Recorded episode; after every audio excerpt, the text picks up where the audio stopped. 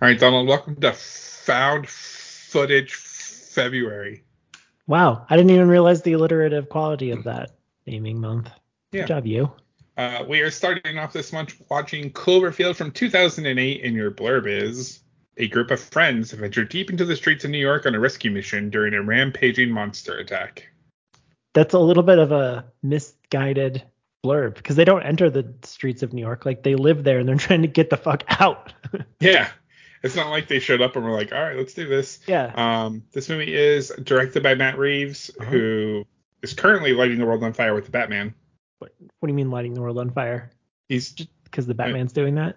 yeah. So okay. The- well, no, because like the DC universe is getting rebooted, and there's going to be a new Batman, but they're going to let the Matt Reeves Batman universe still exist alongside of it.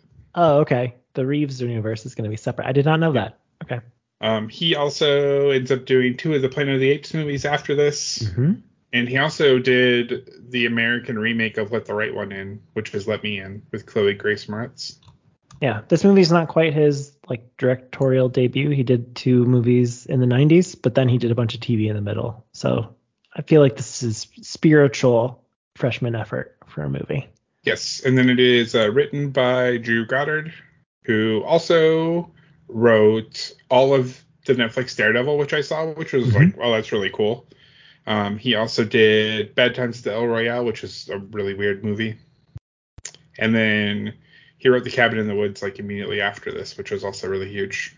I still haven't seen The Cabin in the Woods. It's okay, you're not missing much. I don't really enjoy that movie very much. It's got a catchy like premise though. Premise is in the title. Yeah. Um, he also did a bunch of uh, Buffy and Angel episodes as well. Mm-hmm. And then this movie stars people who aren't did not get very famous after this movie, Lizzy which Caplan. is well, so there are some exceptions, but Yeah. I wanted to preface this month with saying that like usually people who are in found footage movies don't really ever go on to have explosive careers afterwards, even if the movie sense. was a hit. And I don't know why that is, and I'd like to discuss that as this month goes on. Oh, okay, great. Well, we can save that. My initial impressions are when you have found footage movies, you want people to look like normal, like everyday people, right? So then it puts a cap necessarily on what their movie stardom can be. Sure. I guess the main stars of this movie are Mike Vogel, who I recognized from She's Out of Your League, which is the Mhm. Jay Baruchel movie. Uh, Jessica Lucas, who was in the Evil Dead reboot in the early 20 teens. Yeah. Uh, she was also in a TV show called Friends with Benefits. It also starred Zach Cregger from Whitest Kids You Know, which is the only Okay. reason I know that that show exists. um, we mentioned Lizzy Caplan, who is like great and everything. hmm Um, Most she- recently, Fleishman is in trouble, right? She's the friend. Yeah. um, unfortunately, T.J. Miller is in this movie, and we're in his point of view for a while. Yeah. So I, I've like, I've known he's been embroiled in controversy for a while, and I wanted like maybe to air what those all were because I didn't realize the extent of his insanity. Sure. Uh, I mainly just said unfortunately just because I don't think he's entertaining, Yeah. But also he has controversy. So it's like if he was like entertaining, but there was some controversy, people would call him an eccentric. But it turns Mhm. out he's just a bad actor and he did some questionable stuff, so he's just crap. He's a bad actor in more ways than one, right? Yes. So yeah. So he's he- got assault and sexual assault are like the big ones over multiple victims. These are all alleged, by the way. I couldn't find any uh, like for sure convictions or payouts or whatever for any of these. But then there's also he called in a bomb threat, a fake bomb threat on a lady that was riding on a commuter train with him because they got into some sort of like argument while he was inebriated. So he called in a fake bomb threat on her. And then he got removed from the train before the like authorities arrived to shut the train down. Um, but he those charges ended up getting dropped. I'm not entirely sure why, but I thought that was a really interesting piece. And then he's also been accused of multiple misconducts on sets of things he's acted in. So yeah, just all around kind of an asshole. Yeah, basically. Um, yeah, he's just not entertaining. So the last uh, credits oriented thing I wanted to talk about was that this was scored by Michael Giacchino, who did the score for the Batman, which that score is incredible, and this score is incredible as well. And then Michael Giacchino also directed the Werewolf by Night short. Well, it's short; it's an hour long um, on Disney Plus, which is a pretty cool little little segment. Oh, Huge and Michael then Giacchino fan. I guess we should mention this is a Bad Robot production as well, right? This is J.J. Abrams before he destroyed both Star Trek and Star Wars. Do we have to mention him? I'm cool not mentioning him. Sure. Alias like- is the only thing he did that I'll give him credit for. Right, fair enough. Yeah, so I had never seen this movie going into this. Which is this crazy is a movie that like I had missed when it came out because it was like I know it was coming out during like the found footage renaissance of like paranormal activity, but it, the trailer is, has a lot of shaky cam. Yeah. I'm not a big fan of shaky cam, so I think that's why I skipped it. Um, I have, however, seen 8 millimeter, which comes out after this, so pe- Mhm. people thought was connected to it, but it's not. No, not connected. And actually, the other two Cloverfield movies are not connected to this movie as well. I love 10 Cloverfield Lane. That is one of my didn't. favorite movies of all time. Um, I have not seen the Cloverfield Paradox don't because just don't.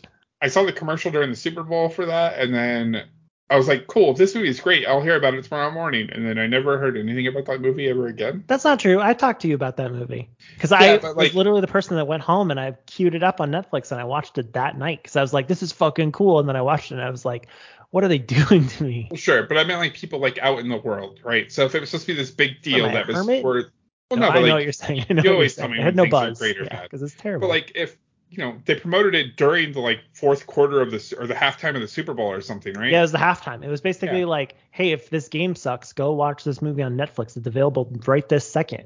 Yeah, so I was like, if this movie's gonna tear the world on fire, tomorrow morning my various feeds are gonna be filled with you have to see this movie.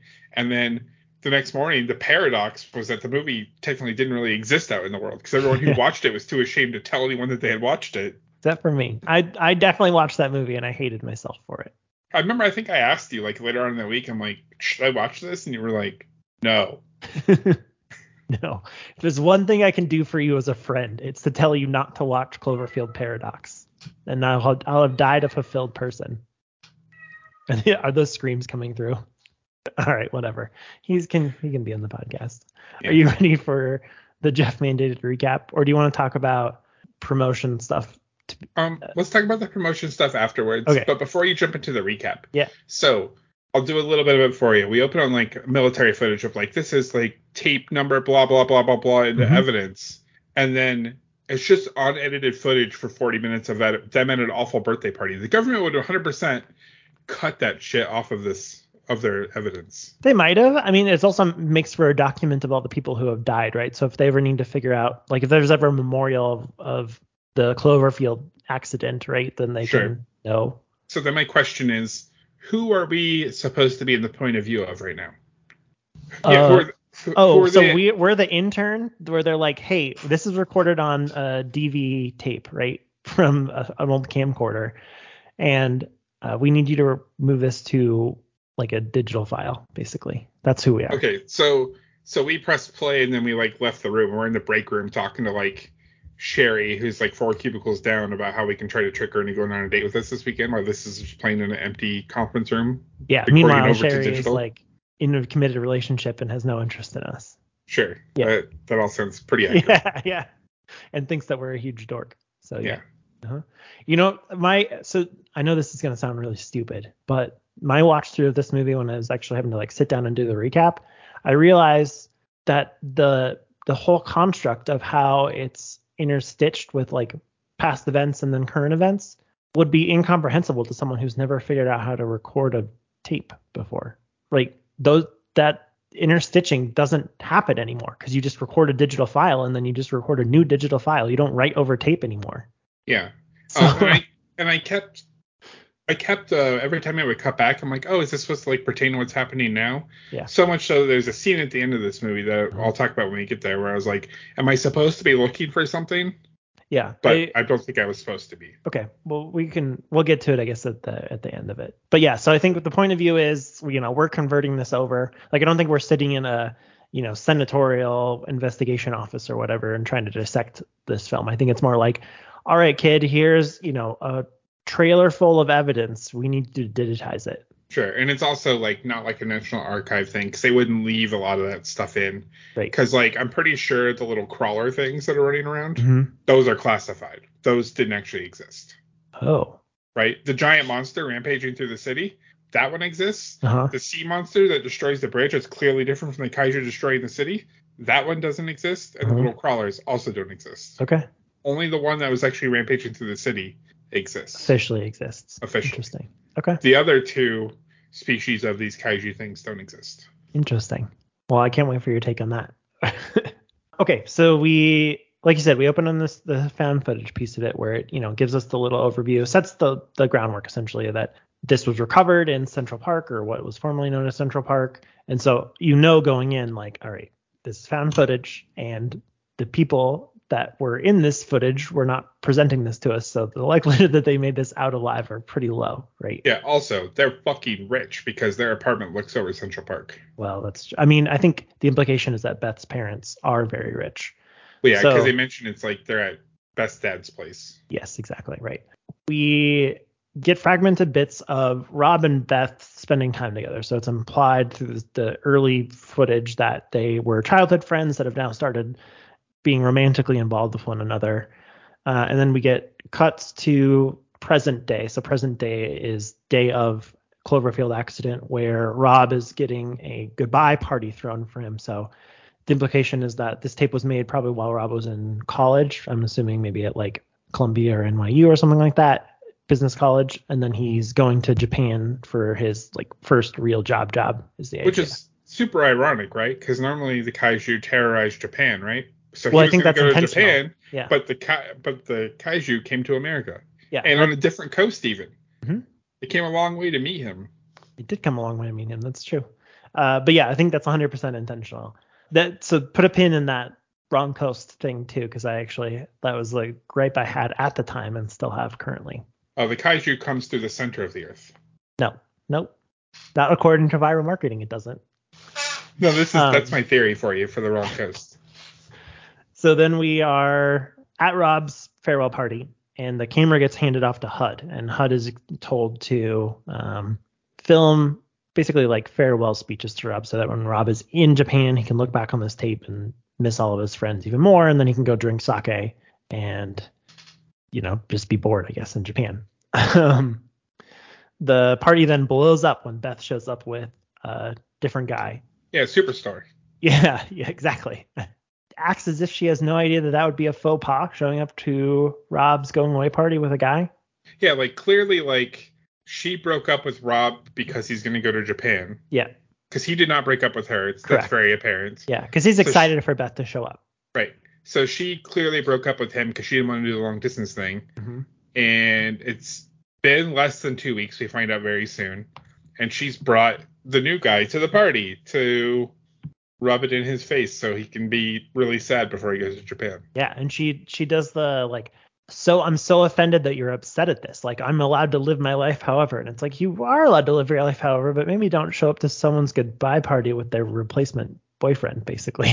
Yeah, It's like kind of there's know, manipulative to, at the very least. manipulative. There's like some boundaries being crossed and Uh-huh. stuff like that. Uh, so anyway, she storms off. So Beth leaves the party, which is important for our act three, basically. Uh, and then we get our inciting incident. So Rob and his brother are commiserating over the loss of Beth on the like fire escape. And the brother basically tells Rob, like, you weren't good enough for her anyway, dude. Like, don't worry about it. You never had a chance. And then at that moment, there's a rumbling, right? So there's a, it kind of comes across as an earthquake on the tape, but we come to find out really quickly it's an explosion. So they're the we're in just above downtown New York, so we're in like Tribeca area, and then we're looking towards Liberty Island, which is you know just across the Hudson River. And an oil tanker has capsized and exploded. Yeah, so we're, on the news footage it talks about this oil oil tanker that's capsized, and then it blows up, uh, and then the coolest shot ever happens when the Statue of Liberty head like flies into the street in front of them. Uh, there's a building that gets rammed into by a distant kind of like looming shadow essentially, and then that col- collapses. So this is where I immediately took issue with this movie. Okay. So when the Statue of Liberty head crashes into a building and then Uh-huh. lands in their street, the people who have lived in this city and who have had this thing happen just seven years before don't immediately start evacuating. Correct. That's they all true. stand in the street like they could. How do they not just all assume it's another 9/11 well, okay? Y- you're diving into like the. I guess I understand that this entire movie is made as a millennial's attempt to process their trauma from Yeah, 9/11. This exactly. entire movie is a parable for that. But this movie takes place in the real world. We are watching real documented government footage of a kaiju attack, And when this starts happening in this world, 9/11 happened, and these people are immediately suspect that it's happening again. That's true. They all just stand in the street and look towards the carnage. I choose to believe for the continuity of the movie that 9/11 didn't happen, and so this this is the first incident where massive tragedy happens in downtown New York. Right. Well, I was fully immersed, and I was like, "This is happening in the real world, and this was covered up in 2008. Well, and why aren't these people running?" this ties into what you talked about, where you know normally Japan is used to Godzilla and uh, the other kaiju rating because they use Godzilla as an allegory for the Hiroshima and Nagasaki nuclear bombings, right? And so this is an homage to Godzilla, but then also used in the same way for 9/11. So I think that's like a meta meta text of what this film was Sure. supposed to be. Um, okay, yeah. So the building collapses. There's rubble everywhere in the street. Uh, we get the view of the monster's like foot basically as it comes by whatever convenience store they were hiding out in. Then we shift into Act Two, right? So we've had our inciting incident, which is like there's a monster loose in Manhattan. So now that we're trying to figure out what to do, we Uh, come up. I was just the, the reveal of like Marlena. So she stays out on the street when everybody runs inside, and they come back out, and she's like covered uh, in catatonic on the side of the road, and they're like, "What happened?" And she's like, "It fucking walked through here and started eating everyone." I was like, Yeah. "What a cool reveal to learn there's a monster in this movie." Of just having like a catatonic character be like, "Shit went down." And they were being eaten, right? Yeah. That's not something that you think about every day of just like Yeah. being prey to something. Yeah. Uh, so they decide they need to evacuate. They hear from the hullabaloo essentially that they, if they can get to the Brooklyn Bridge, they're letting people across the Brooklyn Bridge, but the tunnels are both uh, cut off, probably because the water kaiju destroyed them, right? So no tunnels. So like for context, they basically need to traverse directly east for I don't know, maybe like three to four miles. So they've got a pretty good hoofing in front of them to get to the Brooklyn Bridge. And keep in mind, you know, the entirety of downtown Manhattan is trying to exit the same way. The ones who haven't died, I guess, they're trying to exit It, the it, same it way. really sucks because like they don't know they're already dead, but they've been dead since the monster made landfall, right? They're, Yeah, like, well, trapped yeah. on this island, and there's no way the government's gonna let that stand. Yeah. We finally get to the Brooklyn Bridge and we're separated along the bridge. So HUD gets kind of left behind. And then we get the view of the bridge being destroyed by the tentacle monster.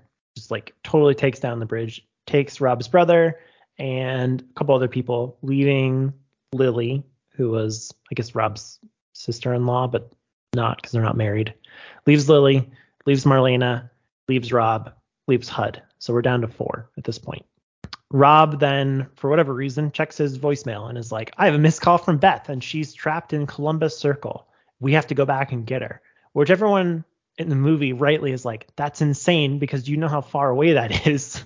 and he's like, I do, but I have nothing else going on in my life. Like, my whole life's purpose is now just accomplishing this one thing on a whim that she hasn't died yet, which is ridiculous. So yeah, just like for more context, it going getting to Columbus Circle from where they are involves going back the way they came, past the party, and then like uptown to Central Park another five miles. So they've got like a two hour walk ahead of them in party attire essentially. Uh, but there's a subway shortcut.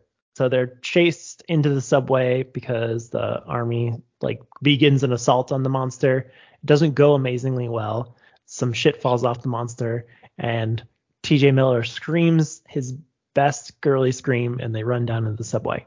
And this is my other favorite part of this movie is the subway crawl, basically, because it's very video gamey, right? It's, it kind of feels like Doom almost, where they're going along in the subway, they keep hearing noises, the like rats come at them, the like wave of rats come at them, and like, what are the rats running from, right?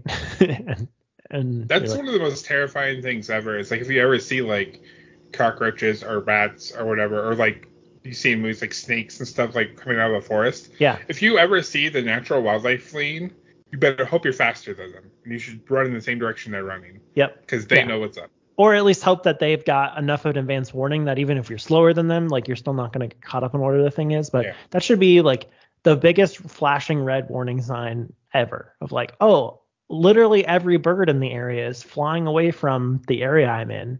Yeah, it's the exact same thing as like uh, if you're in the eye. Of, it's like it's like being in the eye of a hurricane, right? Yes. It's like the, it's like the same sort sort of warning symbol. Yeah, a little bit of a calm before the storm. We switch the camera to night vision. Uh, this camera has like an amazing battery, by the way. I just want to Oh, point yeah. that out.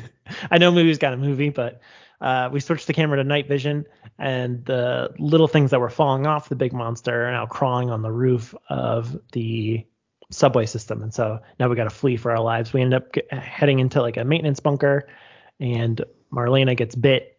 I'm not entirely clear the mechanics of how they implant people, but so Marlena gets bit. They make it to a like safe zone, army safe zone. Then they figure out Marlena's been bit, and the army people freak out. They take her to a medical tent, and then we get the view So- from the other side, the shadow view. Yep, go ahead. uh, how how we learned she's been infected is like pretty awful. So she's like I, she feels dizzy, Yeah, right? And, and and then her eyes start to bleed. Yeah, and then she's like, I can keep going, and they go, and then the military stops them, and then she's like, then she says like, I, am feeling really weird, and like she's like bleeding from the eye sockets, and like we got a bite, and then they like take her into a tent, and then Yeah. she, It's a silhouette. It's like a shadowed yeah, silhouette. it was like she was in the movie Spontaneous, and there was Uh-huh. just a big explosion of blood, and, and it's like normal. Like, the army people don't even freak out about it. They're just like, um, we lost another one, I guess. Well, so they're like Marlena was earlier in the movie, right? When the monster came down the street and ate everyone. Yeah. They're sort of catatonic because in the last like two hours of their life, they've seen all of these humans just do this now. hmm I thought uh, when I first watched it in theaters, I thought she was going to explode into one of the little monsters, right? Because that's a pretty typical alien trope, is the infection from within type of a deal, Yeah. like Well, that's implantation. what I thought. So I just assumed that like she got bit, but because it got pulled off, it didn't have time to implant anything in her. Mm, okay. So I, I'm guessing that it probably replicates fairly quickly. So it would normally bite you, implant something inside you. It would gestate for an hour, and then it, it would be ready to go, and it would burst out. Okay. But it's not strong enough to like break out of something, so Right. it makes the body itself combust. hmm But it didn't have a chance to implant her with anything, so she just Body just the com- part. Explosion. Okay. Fair enough. I thought maybe the monster was just pissed, and it's like, I'm not even going to bother implanting people. Like, I just want you to explode into an angry death, basically. Sure. Because it's it's a mean monster. Like, it's mean looking when we see it later. Yeah, I guess there's also a world where she doesn't explode, she just vomits blood everywhere, and maybe it's just liquefying the inside of her, Oh, sure. Okay. right? Like it's creating a husk more to like terrifying. gestate inside of. Yeah. Yeah, which is like way worse yeah. Way worse. Because that Not sudden? probably you know you're gonna like dry heave yourself to death as your organs liquefy and escape every orifice of your body, and you can't scream because all you're doing is choking on your own blood. On that note, we find Beth, and she is at the top of this building that's been kind of like half knocked over, sheared off at whatever level her dad's apartment was exactly, because the movie's got a movie, and she's impaled on a rebar.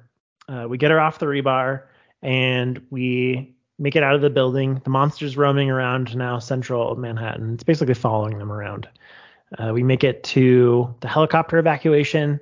Lily gets off. Helicopter's away fine. Then TJ Miller, HUD, sorry, and Rob and Beth all make it on the second helicopter, which Just in time because in time. the military is about to airstrike the the kaiju monster Yep. and light it up so we can finally see it from the air. And they do this like scenic pass where the helicopter doesn't just like take off and go in a straight line. It kind of like does a loop de loop, just like looking for the monster, and then the monster jumps out at it and swipes it out of the air, and it crash lands in the middle of Central Park. And then we get this kind of cool scene where HUD is getting a like not through the camera view of the monster for the first time because I think he's only seen it through the small lens, right? And so now he gets the full majesty of it, and then it eats him, which is fitting. And then Beth and Rob profess their love to each other on the camera, and they have their triumphant kiss right as the nuke lands. And it's implied that the monster did not die from the nuke. So Yes. awesome. And then it cuts to the last scene of them on Coney Island, where they're like saying goodbye to each other slash to the world through their previous day out. Yeah, and it so it pans to the ocean here, Yeah. and I was like, oh, What's in the ocean, Jeff? What is well, that? Well, so I didn't watch this when it came out, Yeah. but the year this movie comes out, Iron Man also comes out. Uh huh. So I've been conditioned for fif- 15 years since this movie came out that stuff happens in the last like two minutes of a movie to set up the future thing. But there was nothing in the water. Or was there? No, there wasn't. I paused it. Or was there? There was nothing. Okay. Yeah, you're right. There wasn't anything. There was But- definitely a controversy at the time because I remember going on to internet forums after I watched this movie in theaters and being like, wow, this is so cool. I need to talk to people about this. And there was a theory running around for a while where they were like, you got to watch the ending. There's a, something that falls in the water at the end. It's going to set up Cloverfield 2. And so I dragged my ass back into a theater and I watched this movie for a second time in a theater just for that scene and couldn't see it again. And I was like, Uh, man, maybe it's a bad eyesight. Like I do wear glasses. Meanwhile, you know. J.J. Abrams is in his basement, like, haha, tricked another nerd out of his ten. basically. yeah, well, movies were only like 750 back then, so Sure. yeah, it didn't even get a lot out of me. Yeah, but I, I paused it. I was like, I was like, man, I bet when this came out, there was probably entire message boards of people going frame by frame of this piece of this. There literally were. literally anything. Yeah, yeah. And then I was like, you know what? Because this is a found footage movie, though, I like that it has that little piece where the internet probably did some sleuthing or whatever. Mm-hmm. Because that's kind of what these movies are all about. And it so this movie had a really weird box office run, right? So it's made for 20 million dollars and then it it nets or grosses 80 domestically. But it made 50 in its opening weekend. So it makes makes 50 and then it drops off to nothing basically. It drops off to to 10 the next weekend and then it's like 5 after that. And it has this really short lifespan all prompted by this viral marketing where it was so the first trailer came out in front of Transformers and it didn't have a name. The movie did not have a name. There was no like, you know, substitute title or anything like that. It was just, you know, coming soon, this thing. And it's like, what is this thing? Wild. And then at some point in the future after that, it had another trailer where it had, you know, Cloverfield with the green, the green matrix font. And you're like, oh, okay, all right, Cloverfield. What does that mean? What does that mean?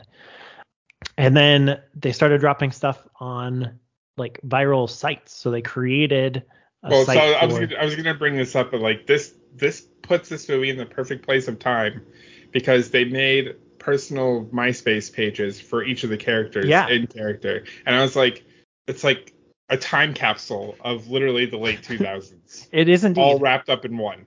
Uh, and then one of those MySpace pages links to the Slusho site. So the Slusho company, they're like a uh, icy, right? But they make this beverage that features not like bi- biologic enhancements, something you would find at like Whole Foods, and it's some something they've been harvesting from the bottom of the ocean. So the implication is that this mega company Slusho awoke whatever this beast was in Japan because it's it's a Japanese site, and then somehow it ends up in New York, which just like I still to this day cannot understand. Like, okay, this monster woke up in the depths of Japan, and then it was like, fuck Seattle, I'm gonna go all the way around and come up around New York.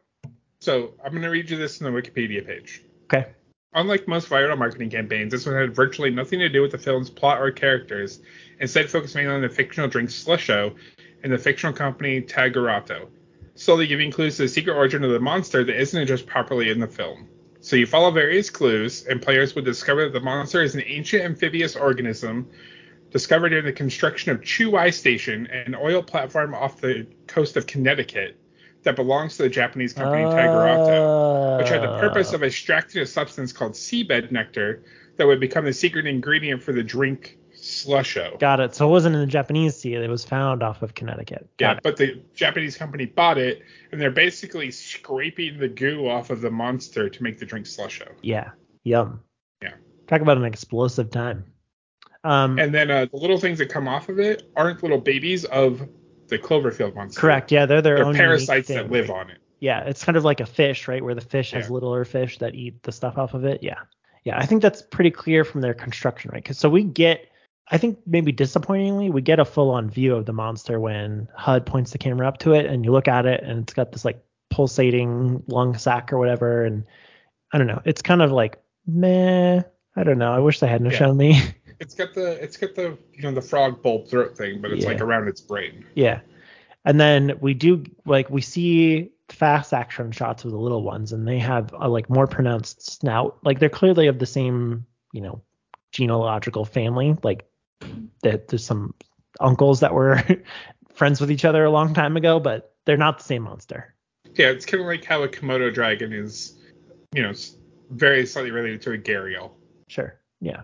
This Um, movie, this movie make a ton of movie worldwide? Because it says the box office is 172.4 million. Yeah, so it made 80 domestically and then it made 170 worldwide. That's insane. Yeah.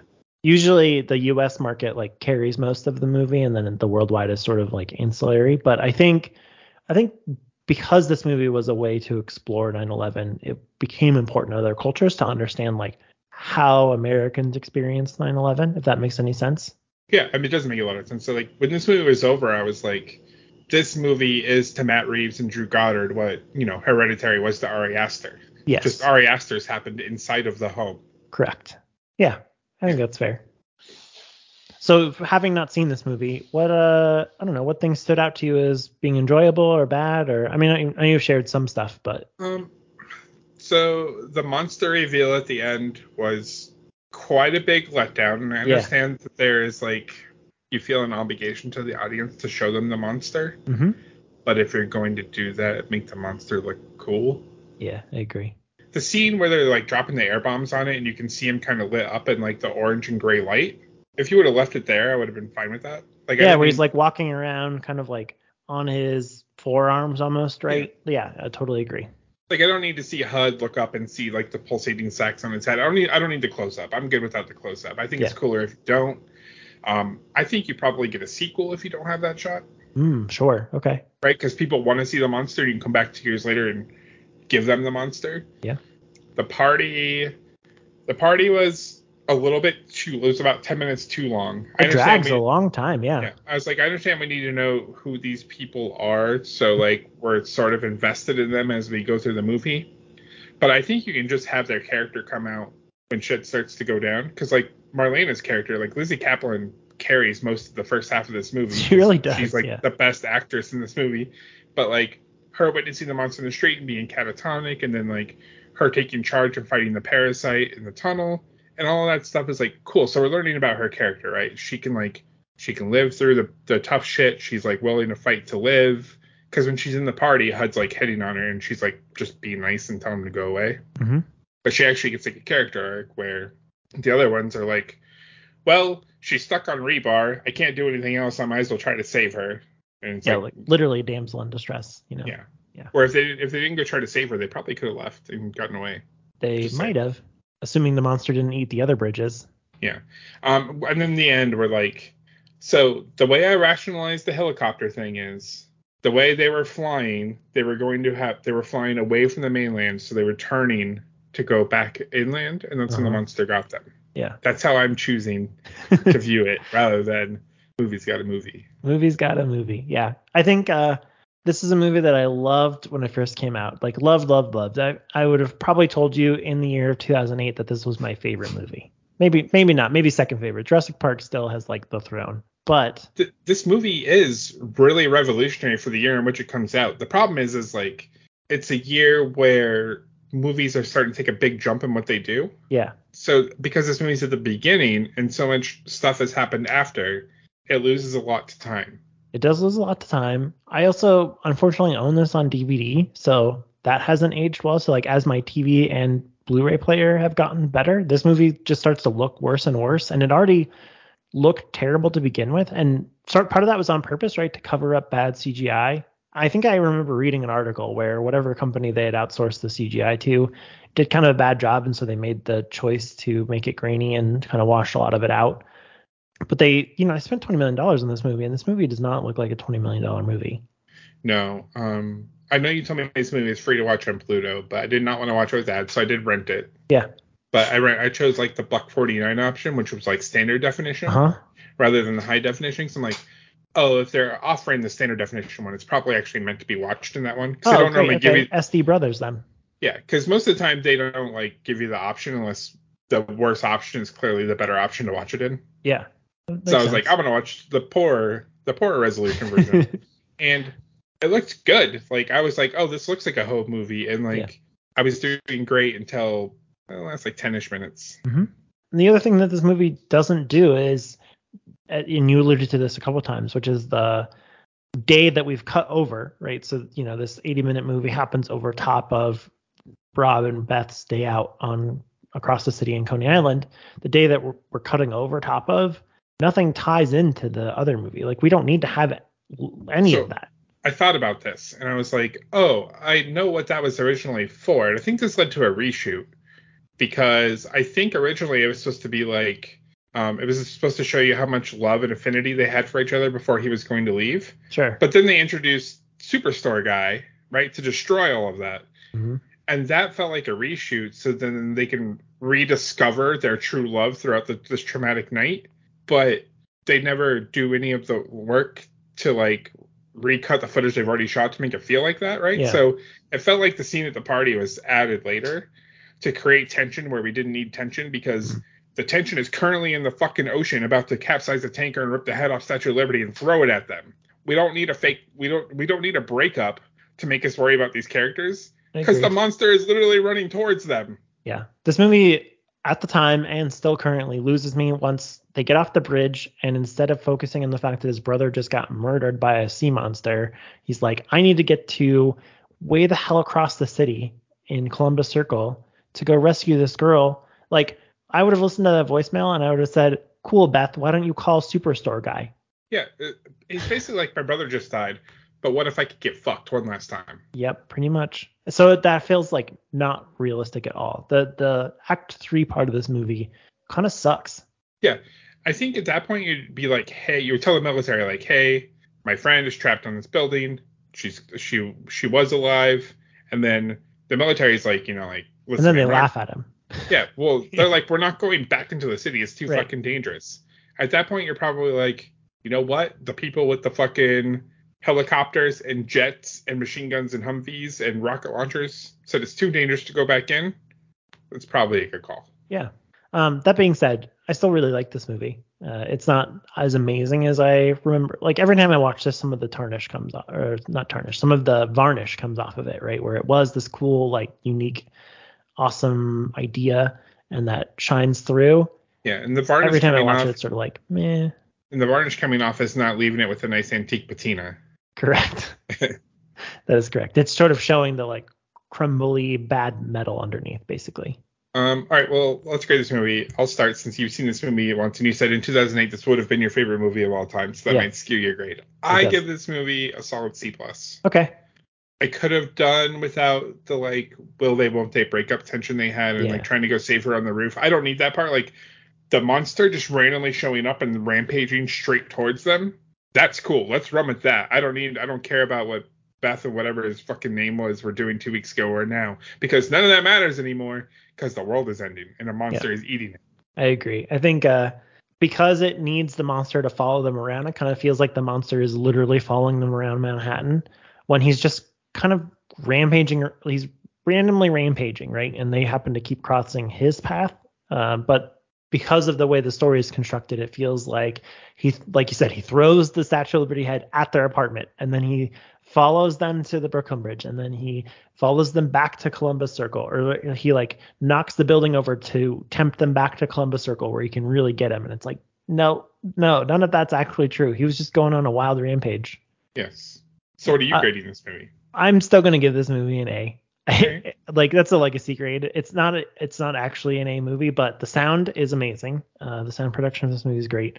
Uh, and then the two scenes where the Statue of Liberty head flying down the middle of the street, and then the dark subway tunnel scene, just all timer great suspense scenes. All right. So now that we've gotten Cloverfield the movie out of the way, I want to talk to you about Cloverfield the franchise. Okay. And One because like you used to listen to a podcast that the guy who made 10 Cloverfield Lane was on. yeah. So is there a reason why Uh, they folded that into the Cloverfield umbrella?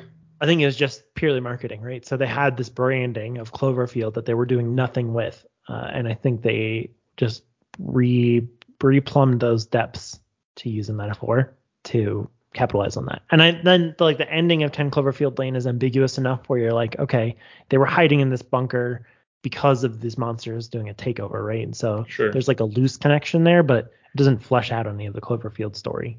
Well, so what about Paradox then? Paradox Is it called Paradox because it ironically doesn't have anything to do with the other Cloverfield? It really doesn't. I mean, it the the way paradox happens is is sort of like a I don't know, it's like more of a I'm trying to remember the type of trope it is, but basically one of the guys that's up there on the space station is evil with them, and what's happening on Earth that they had to flee from has nothing to do with Cloverfield or the monsters or anything like that. It's an environmental thing, so it's completely unrelated, and it's not it's not alien or like depth of the ocean monster. There's like no connection. Okay, so then is Cloverfield as a destination kind of like a like a Twilight Zone banner? Yeah, I could see that. Yeah, Right, where, like, more accurate. So you put Cloverfield in front of it, and it's basically like, oh, you're getting like a sci-fi horror movie. Yep. It's And it's, a branding, exactly. Like you said. Yeah. It's a it's a branding. Okay, I was just wondering, like, it it's it's just weird that they would you know slap Cloverfield on it.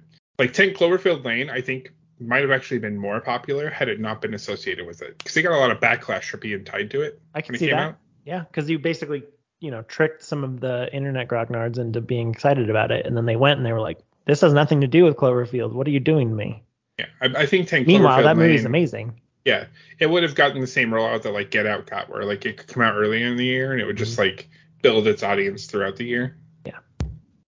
10 Cloverfield Lane is the very first Blu-ray I ever bought. Interesting. Yeah. Hmm. As soon as I had a Blu-ray player, I was like, you know what movie I have to own? 10 Cloverfield Lane.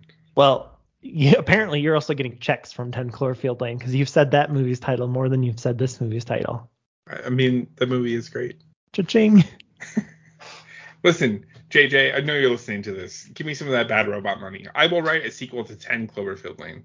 I'll call it 13 Cloverfield Lane, and it's about the farm that's just down the road across the street. Oh, okay. It's like I thought it was gonna be like in the same community, like 10 Cloverfield Circle or something like that. Well, no, it's it's the prequel. That's where the girl lived who originally was in the bunker that got oh, killed. sure.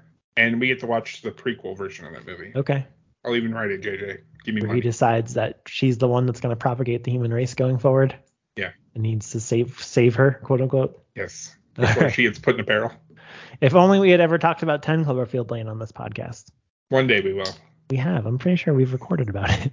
I have, a, I have another question for you. If you were to make a sequel to this movie, would you have the monster attack somewhere else, or would you like choose to explore the origins of the monster instead? Can I go with neither? Yeah, what would you do with the sequel? Yeah, so part of what works for me of this movie is that it is New York City. Um, so I would do another New York City, but it would be a different monster, I think. Okay. And not necessarily one like from the ocean related to it. I think it'd be more like, hey, let's fuck up New York City again. How fun is that? Yeah, I think it would be cool to like maybe even just like from the depths underneath the city. That's where the parasites went, and they've just like melded into a new monster. Ooh, okay. I could see something like that. Yeah. Like whatever whatever they're meant to propagate, like burst through. It could be just like Quiet Place colon New York City, right? And then Yeah. like those monsters and these ones are similar enough that just stick them stick them together. Sure. And then you get to have the really cool. One of my favorite things is the like uh, urban jungle is now overgrown with plants kind of a look, right? Where I Am Legend had featured this a lot, where it's like, oh, what would happen if you know people just stopped living in the city? What would that look like? That's one of my favorite favorite things of science fiction. I mean, that's why we that's why you love Station Eleven so much. That's why I love Station Eleven. It's like why I love the Natalie Portman um, sci-fi Anni- movie Annihilation. Annihilation? Yeah, yeah. This has been Movie Club, a proud member of the Quaking Nuts Podcast Network.